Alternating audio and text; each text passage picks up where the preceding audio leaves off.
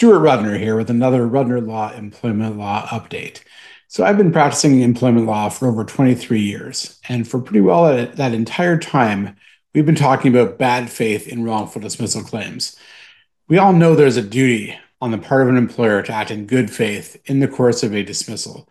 What I want to talk about today is what happens when an employer is found to have acted in bad faith in the course of dismissal. So, first of all, as many people are quite relieved to know, there was no longer an arbitrary extension of the notice period, what we used to call Wallace damages. The Supreme Court of Canada in Honda and Keays corrected that by explaining that these damages for bad faith are not supposed to be arbitrary, but compensatory and compensate the individual for the loss or the damage they suffer as a result of the bad faith, not just because they lost their job. So, first of all, what award can there be? There can be an award of, of, damages to compensate the employee. As I still occasionally refer to them, the damages formerly known as Wallace. That can be a monetary amount. There can also be punitive damages for similar conduct, another monetary amount. The court can also choose not to enforce an otherwise valid termination clause, which can dramatically increase an employer's severance costs by reverting to the common law. Uh, further, there can be extensive legal fees as well as the obligation to reimburse the plaintiff or the former employee for a portion of their legal fees. There can be damage to the reputation of the employer and their ability to attract and keep top talent. I think we all know that treating somebody well on the way out can do wonders for a company's reputation, and the opposite is equally true. So, the latest example of how not to handle a termination is the case of Pohl and the Hudson's Bay Company. In that case, Mr. Pohl was a 28 year employee with HBC, let go on a without cause basis. There was no contractual termination clause, therefore, he was governed by the common law and likely entitled to something in the range of 24 months for severance. Subsequent to termination, HBC chose to offer him a job in order to quote unquote help him mitigate his damages. The court found that this was done in bad faith and was essentially an effort to take advantage of him when he was most vulnerable. First of all, the court noted that he would be required to voluntarily relinquish his former job. So, in other words, resign and therefore give up any entitlement to damages for termination based upon the 28 years of service that he had. Second of all, his hours would not be guaranteed, but would vary between 28 and 40. There'd be no guaranteed minimum, and he'd only be paid $18 an hour, whereas before he was paid over $61,000 a year. So even if he did work 40 hours a week, his pay would be just slightly more than half of what he made before. Furthermore, this new uh, termination or this new contract with a new job had a termination clause, which would allow HBC to let him go on the absolute minimums amounts provided for in the Employment Standards Act, as opposed to his current common law entitlement.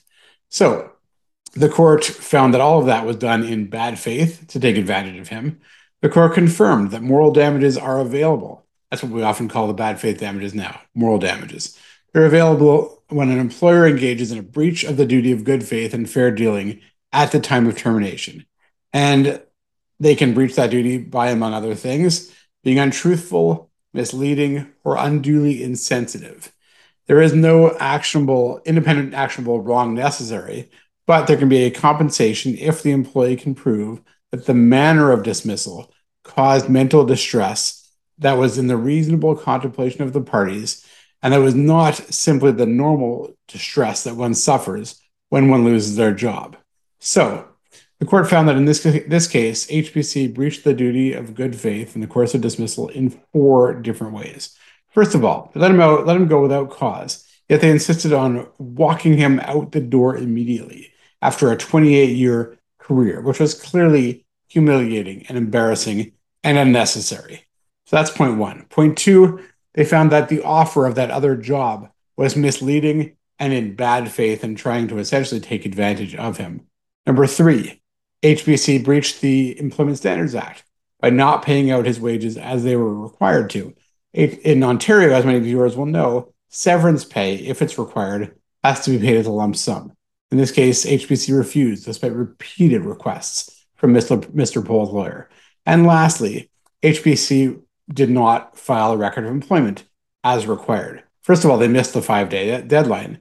Then they issued two different record of employments. One incorrectly described the reason as a shortage of work or end of contract. Both of them incorrectly indicated that the expected date of recall was unknown when clearly he was not going to be returning, and one even had the last uh, the last day for which he was paid wrong. So all of these things taken together result in the judge finding that it was within the reasonable contemplation of the parties that HBC's conduct would cause Mr. Pohl mental distress. And therefore, they awarded $45,000 in moral damages. Furthermore, the court found that the conduct of HBC also entitled him to punitive damages because it was high handed and deserving of the court's denunciation. They awarded an additional $10,000 in punitive damages. So HBC ended up paying the full 24 months that they would have paid otherwise, plus another $55,000, plus all their legal fees, plus a portion of Mr. Pohl's legal fees, plus the damage this has done to their reputation. Bottom line if you're an employer, treat employees fairly and respectfully and in good faith when you let them go.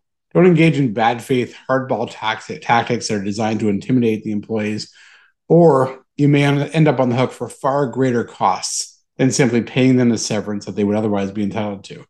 So, first of all, it's bad business. Second of all, it's bad HR. And third, it's just bad at law to behave that way.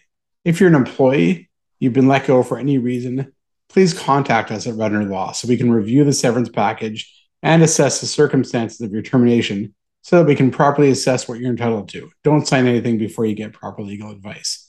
If you're an employer, please work with us before you terminate an employee so we can plan the dismissal, set out and clarify what documents are going to be used and how they're going to be written, and do everything as strategically as we can so we can minimize the risk of unnecessary liability. That's all for this time. Thanks for tuning in. Have a great day.